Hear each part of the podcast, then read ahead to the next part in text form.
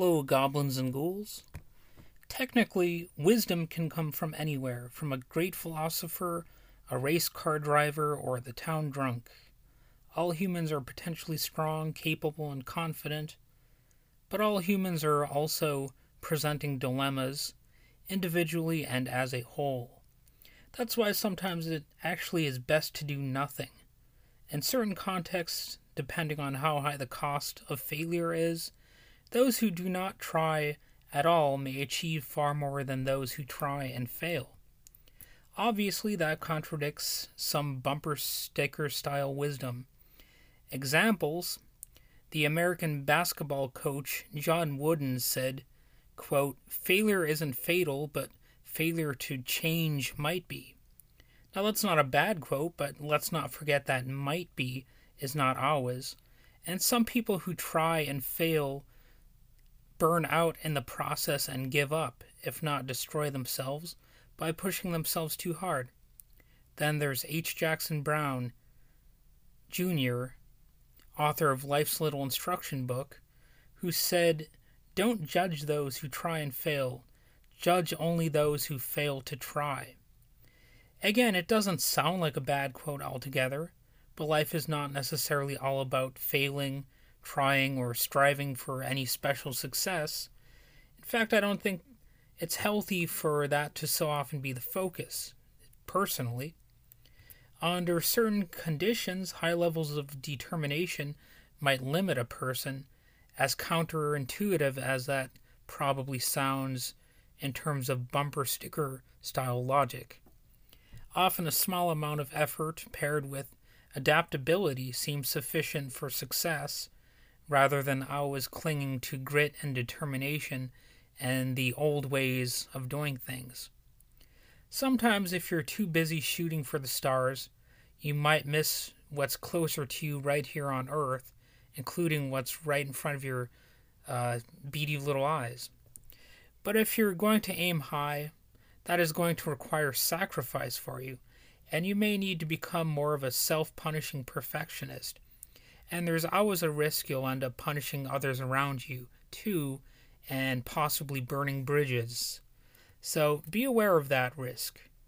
I think the so called zero defect strategy uh, pattern highlighted by Philip Crosby in his book Absolutes of Quality Management are bound to be most successful when they're combined with a certain commitment avoidance in one's personal life. So here are the zero defects ideas, in case you never heard of them, and don't feel bad if you haven't, because I just heard about that specific idea recently myself. So I'm not actually pretending that I'm, you know, like a foremost expert on this person or his ideas. But anyway, here's the zero defects theory. It's based on four elements First one is quality is a state of assurance to requirements. Uh, this is the second element. Get something right the first time. Element three, quality is measured in financial terms. And four, performance should be judged by the accepted standards as close to perfection as possible. So, if you are busy focusing on perfecting things in your career uh, or whatever, it may lead to commitment issues in your personal life. You'll need a strategy to minimize psychological and physical costs, and that's why there's always been some push for work designed for health uh, to combat the whole uh, burnout phenomenon. However, if you wish to not jeopardize your health by being a fanatical workaholic or, or whatever, and your physical and mental well being, you know, you if you care about that, you might want to choose a modest, ordinary career path. And you don't need to beat yourself yourself up if you're basically an average person. In other words, humans are not useless all the time anyway, while scientists and rationalists are not all sanely, and neither are these self help gurus. You know, they're not all they're often not nearly as great as they build themselves up to be.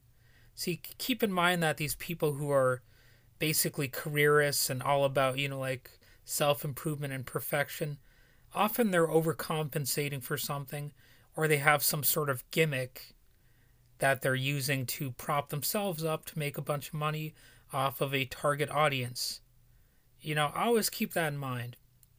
Meanwhile, let's not forget that while hardworking specialists have blessed us with things that seem great, there are also human beings who sometimes fail, sometimes spectacularly, and they may not be as extraordinary as we would want them to be. Plus, we need to place more value in those working the so called gig economy and, uh, you know, ordinary working people, rather than endlessly worship the legacies of innovators who are all too often treated like demigods. You know, just because somebody is successful in some way doesn't mean they're like absolute geniuses or have some sort of godlike abilities or whatever. You know, sometimes it just means they applied their uh, knowledge and their skill set in a certain way. Sometimes it means they just happen to have dumb luck.